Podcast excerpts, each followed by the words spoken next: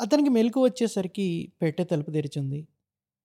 అవతలి పొద్దుటి కను చీకట్లో కంటికి అలవాటు పడ్డ పట్టణం దృశ్యాలు మసగ్గా కనబడ్డాయి. గుమ్మంలో సందేహిస్తూ నిలబడ్డాడు ఇంటి నౌకర్ దొర. ఒళ్ళు విరుచుకుంటూ లేచాడు దక్షిణామూర్తి. దొర పక్క చుట్టేస్తూ అన్నాడు చిన్న సెట్టియార్ వచ్చారు సార్. ఎక్కడికి? ప్లాట్ఫారం మీద ఉన్నారు సార్. ఒక్కసారి బాత్రూంలోకి వెళ్ళి ముఖం చన్నీళ్ళతో కడిగి తుడుచుకున్నాడు. తలదోవుకున్నాడు దొర తెచ్చిన కాఫీ తాగాడు. ఈలోగా దొర సామానంతా కూలి చేత మోయించుకుపోయాడు. ఆ తరువాత అతను పెట్టెలోంచి దిగాడు.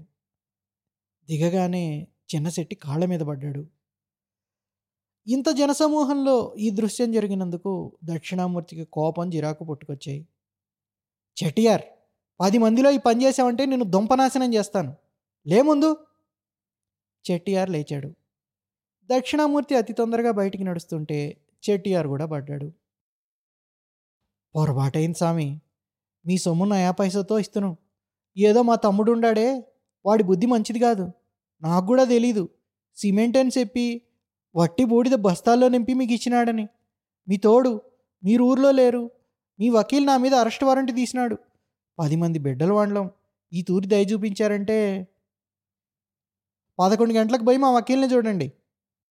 నిన్న చూస్తిని అతను నిండా కోపంగా ఈవేళ పదకొండు గంటలకు వెళ్ళి చూడండి తమరిదా దయదలిస్తే చెప్తుంటే మీకు కాదు పదకొండు గంటలకు వెళ్ళి చూడమని.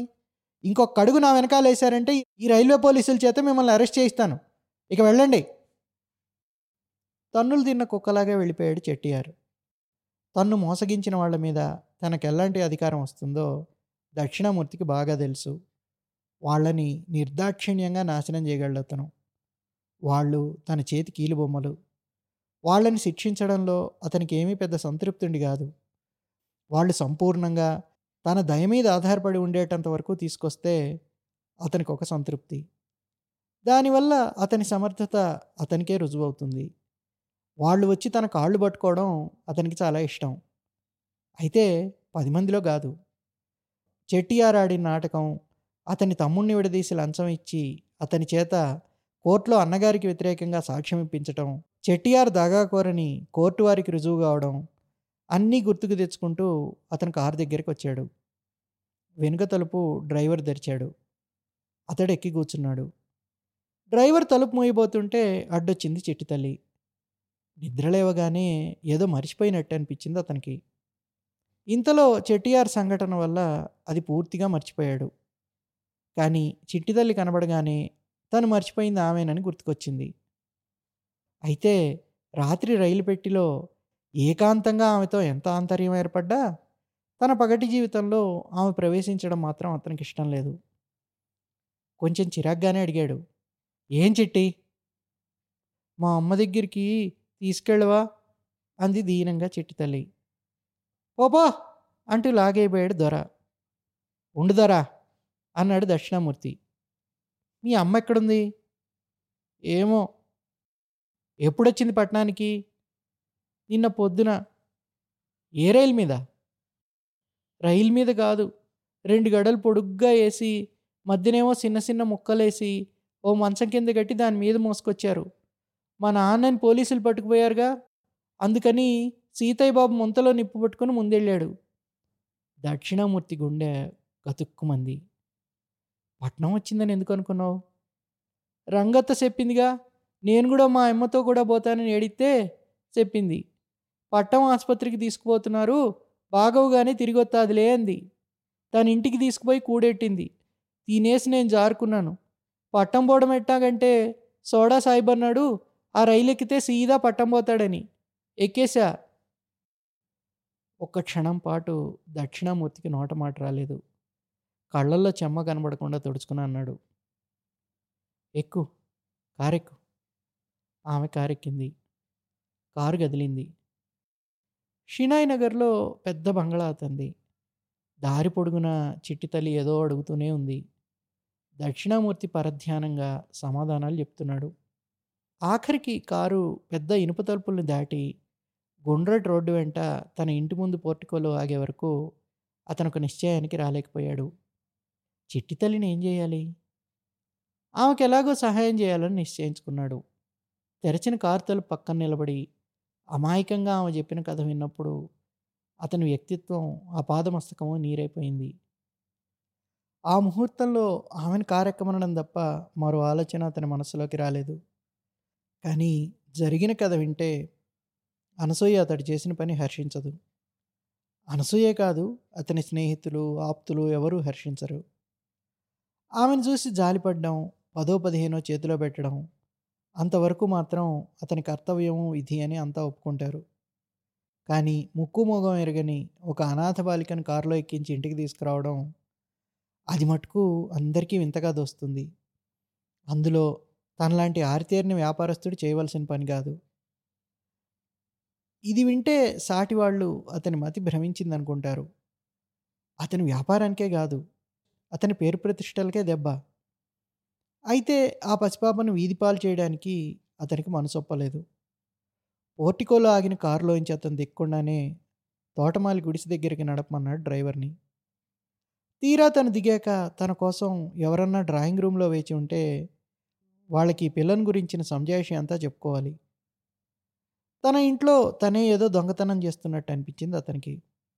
ఒక వంక అనసూయని మరో వంక చిట్టి తల్లిని కూడా ఏదో మోసగిస్తున్నట్టు అతని మనసు పీకింది. కానీ గుండె నిబ్బరపరుచుకుని తోటమాలని పిలిచాడు. ఆర్ముగం ఈ పిల్లల్ని ఇంట్లో పెట్టుకొని పెట్టుకుపోతా చూస్తుండు? ఎత్తన్నాళ్ళు సార్? అని అడిగాడు ఆర్ముగం. నేను చెప్పేదాకా. తెలిసిందా? దొరగారికి అన్ని వివరాలతో చెప్పాలి నీ పిల్లలతో సమంగా చూస్తుండు. ఆమెకేమన్నా లోటొచ్చిందా? జాగ్రత్త. తోటమాలి మీద కోప్పడి ఆమె విషయం అంత ఖచ్చితంగా అతనితో ఏర్పాటు చేశాక అతని మనసులో ఇంతవరకు అలజడి పెడుతున్న ఆందోళన కొంత తగ్గింది. ఆమె ఎడల తన కర్తవ్యాన్ని నెరవేర్చానని సంతృప్తి పడ్డాడు. ఆఫీస్లో అడిగి డబ్బు తీసుకుని ఆ పిల్ల గుడ్డలు గుట్టించు అని చెప్పి డ్రైవర్ని కార్ షెడ్లో పెట్టమని ఇంటివైపు నడిచెళ్ళాడు.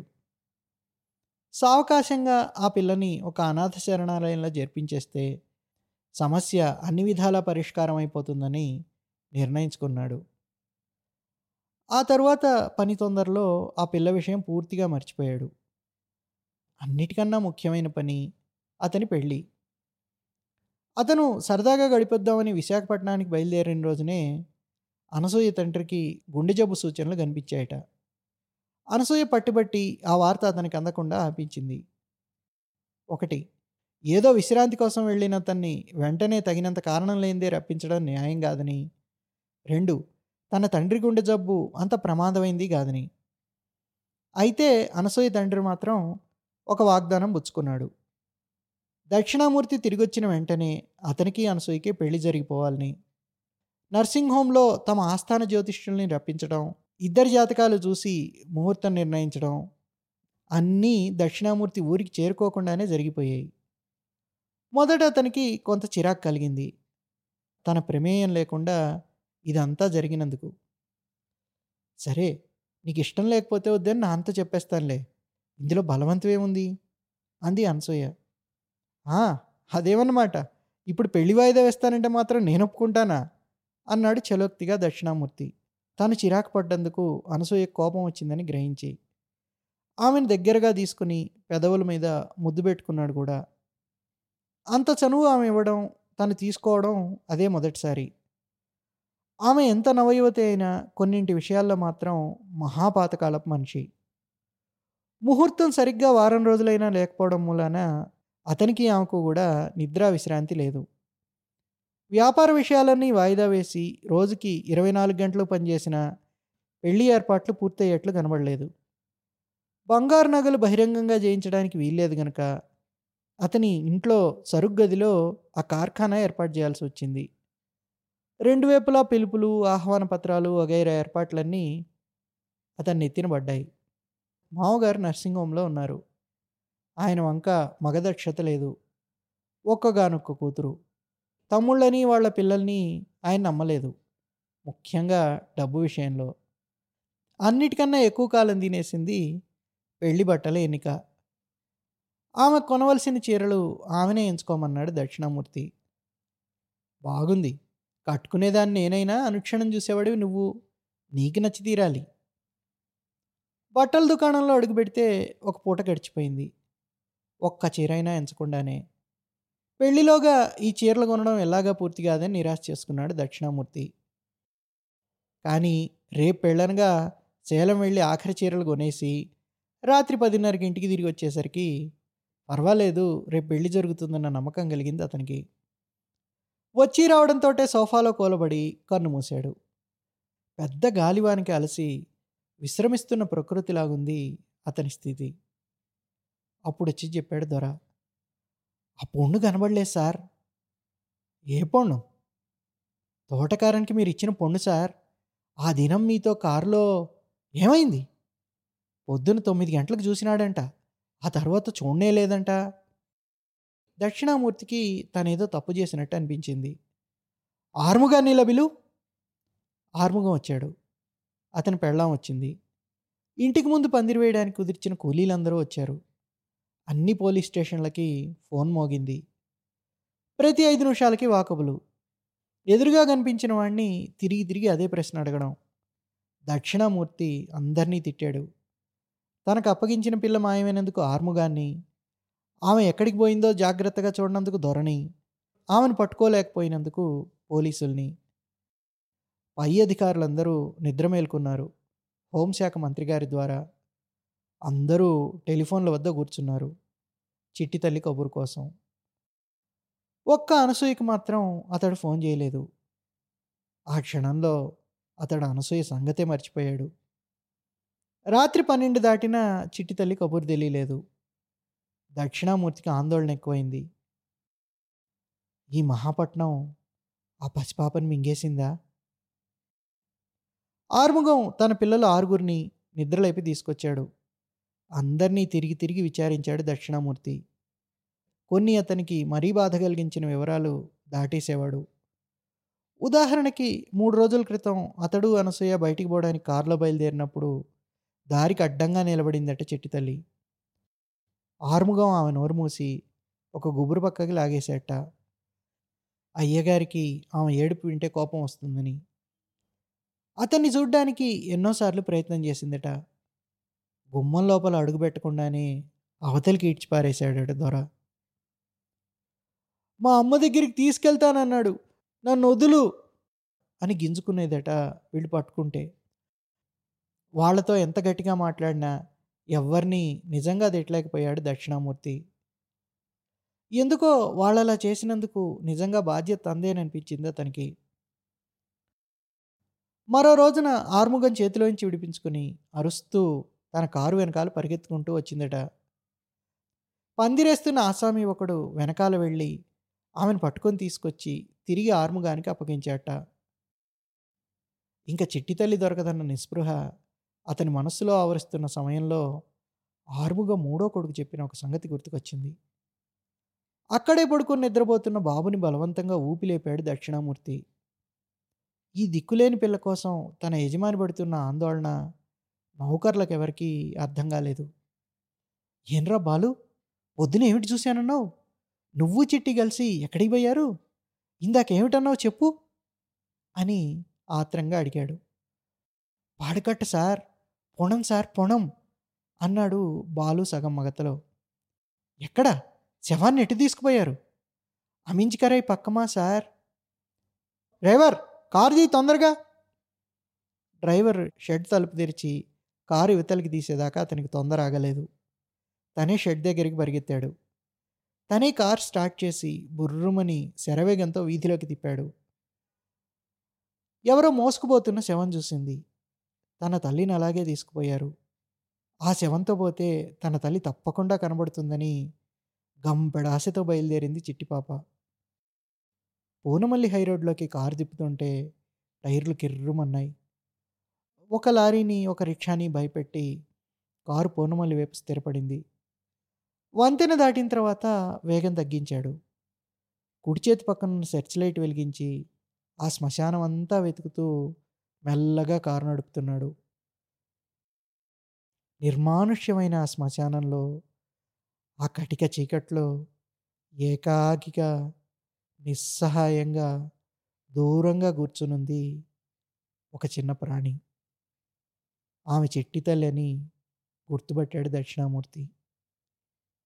తన తల్లిని వెతుక్కుంటూ మద్రాసు వచ్చింది.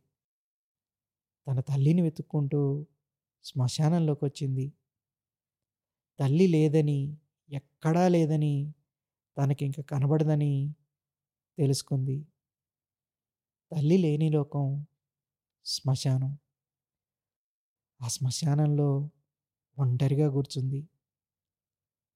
ఆ దృశ్యం కనబడగానే దక్షిణామూర్తికి లోపల ఎక్కడో విపరీతమైన బాధ పుట్టింది. అలాగే స్టీరింగ్ చక్రం మీద కళ్ళు మూసి వాలాడు. మెల్లగా కారు తలుపు తెరిచాడు. శ్మశాన నిశ్శబ్దాన్ని భంగపరచకుండా జోళ్ళు విదిలించి పారేసి వట్టి పాదాలతో నడిచాడు. కారు దీపాలైనా ఆర్పకుండా. చిట్టి వెనుక ఒక క్షణం నిలబడ్డాడు. మెల్లగా వంగాడు. కూర్చున్నాడు. చేతులు ఆమె చుట్టూ వేసాడు ఆమె ఒక్కసారి ఉవ్వెత్తిగా లేచింది. నన్ను వదిలేసేయి! మీరంతా దొంగలు! నన్ను ముట్టుకోకు! నన్ను వదిలేసేయి! చిట్టి! అన్నాడు మెల్లగా మృదువుగా. అబద్ధాలాడారు నాతో! రంగత్త నువ్వు అంతా! మా అమ్మని అలాగే కాల్చొత్తే ఆసుపత్రిలో ఉందన్నారు పట్నంలో ఉందన్నారు. ఎందుకన్నారు? మా అమ్మ ఇంకా లేదంటగా? ఇంకా అసలు రాదంటగా? ఉందని ఎందుకన్నారు నాతో? నాతో అబద్ధాలు ఎందుకు ఆడారు మీరంతా? రంగత్త నువ్వు అంతా. మాట మాటకి మధ్య ఎగుపుల్లో ఆకస్మికంగా తగిలిన గాయం రక్తం చెందుతోంది. ఆమెలో ఆకస్మికంగా కలిగిన జ్ఞానం కత్తిలా ఇంకా కోస్తోంది. దక్షిణామూర్తికి తెలుసు ఆ గాయాన్ని ఓదార్పులు మాన్పలేవని. చిట్టి తల్లిని భుజం మీద వేసుకున్నాడు. కాలుతున్న చితుల మధ్య కాలిబాట వెంట రోడ్డు వైపు నడిచాడు. చిట్టితల్లి ఎగుపులు క్రమంగా సన్నగిలాయి ఆమె ఎడంచెయ్యి అతని కంఠాన్ని చుట్టుకుంది. ఇంకా జీవితాంతం వదలని బంధంలాగా. కారు తలుపు తెరిచి చిట్టిని లోపల సీటు మీదకి దింపాడు. అప్పుడు చూశాడు చిట్టి తల్లి నిద్రపోయిందని. ఆమె శరీరం వశం తప్పి సీటు మీద పడిపోయింది. ఉదయం తొమ్మిది గంటల నుంచి ఈ నాలుగో జాము రాత్రి వరకు ఆ లేత మనస్సులో ఎన్ని ఉప్పెన్లు చెలరేగాయో ఊహించుకోగానే అతని ఒళ్ళు చలధరించింది తలుపు మెల్లగా మూసి డ్రైవర్ సీటు వైపుకొచ్చాడు. ఒక్కసారి దిగంతం వరకు పరుచుకున్న శ్మశానం వైపు చూశాడు. మెల్లగా కారులో ఎక్కి తలుపు మూశాడు. పరధ్యానంగా ఇంటికి నడిపించాడు కారు. మిగతా వాళ్ళు చిట్టి తల్లిని తీయబోతుంటే వారించాడు. తనే ఎత్తుకుని వెళ్ళి లోపల సోఫాలో పడుకోబెట్టాడు. పక్కనున్న ఫోన్ తీసి అలవాటైన నెంబర్ ఒకటి డయల్ చేశాడు. కొంతసేపటికి ఎంతోసేపటికి పరిచయమైన కంఠం నిద్రమత్తులో బరువుగా పలికింది. డార్లింగ్ ఏమిటింత రాత్రివేళ? అంత రాత్రివేళ అతడు తప్ప మరెవరూ ఫోన్ చేయరని ఆమెకు తెలుసు. నువ్వు తక్షణం ఇక్కడికి రావాలి. రేపు పెళ్ళైన సంగతి మర్చిపోయావా? లేదు గనకనే రమ్మంటున్నాను. నువ్వు వచ్చి తీరాలి. నీకు ముఖ్యమైన బహుమానం ఇవ్వదలిచాను అది నువ్వు అంగీకరించాలి. ఏమిటది? నువ్వు రాగానే చూపిస్తాను. అతడు ఫోన్ పెట్టేశాడు. ఆ వస్తుందని తెలుసు. అతని చెయ్యి అప్రయత్నంగా చిట్టి తల్లి తలనివిరింది అనసూయతో మాట్లాడినంతసేపు ఫోన్ పెట్టేశాడు. అనసూయతో చెప్పదలుచుకున్న మాటలు మననం చేసుకున్నాడు. అనసూయ ముందు చెట్టి తల్లికి నువ్వు తల్లివి కావాలి. అయితేనే నాకు భార్యవు కాగలవు. అతని హృదయంలో అమితమైన ప్రశాంతి నిండింది.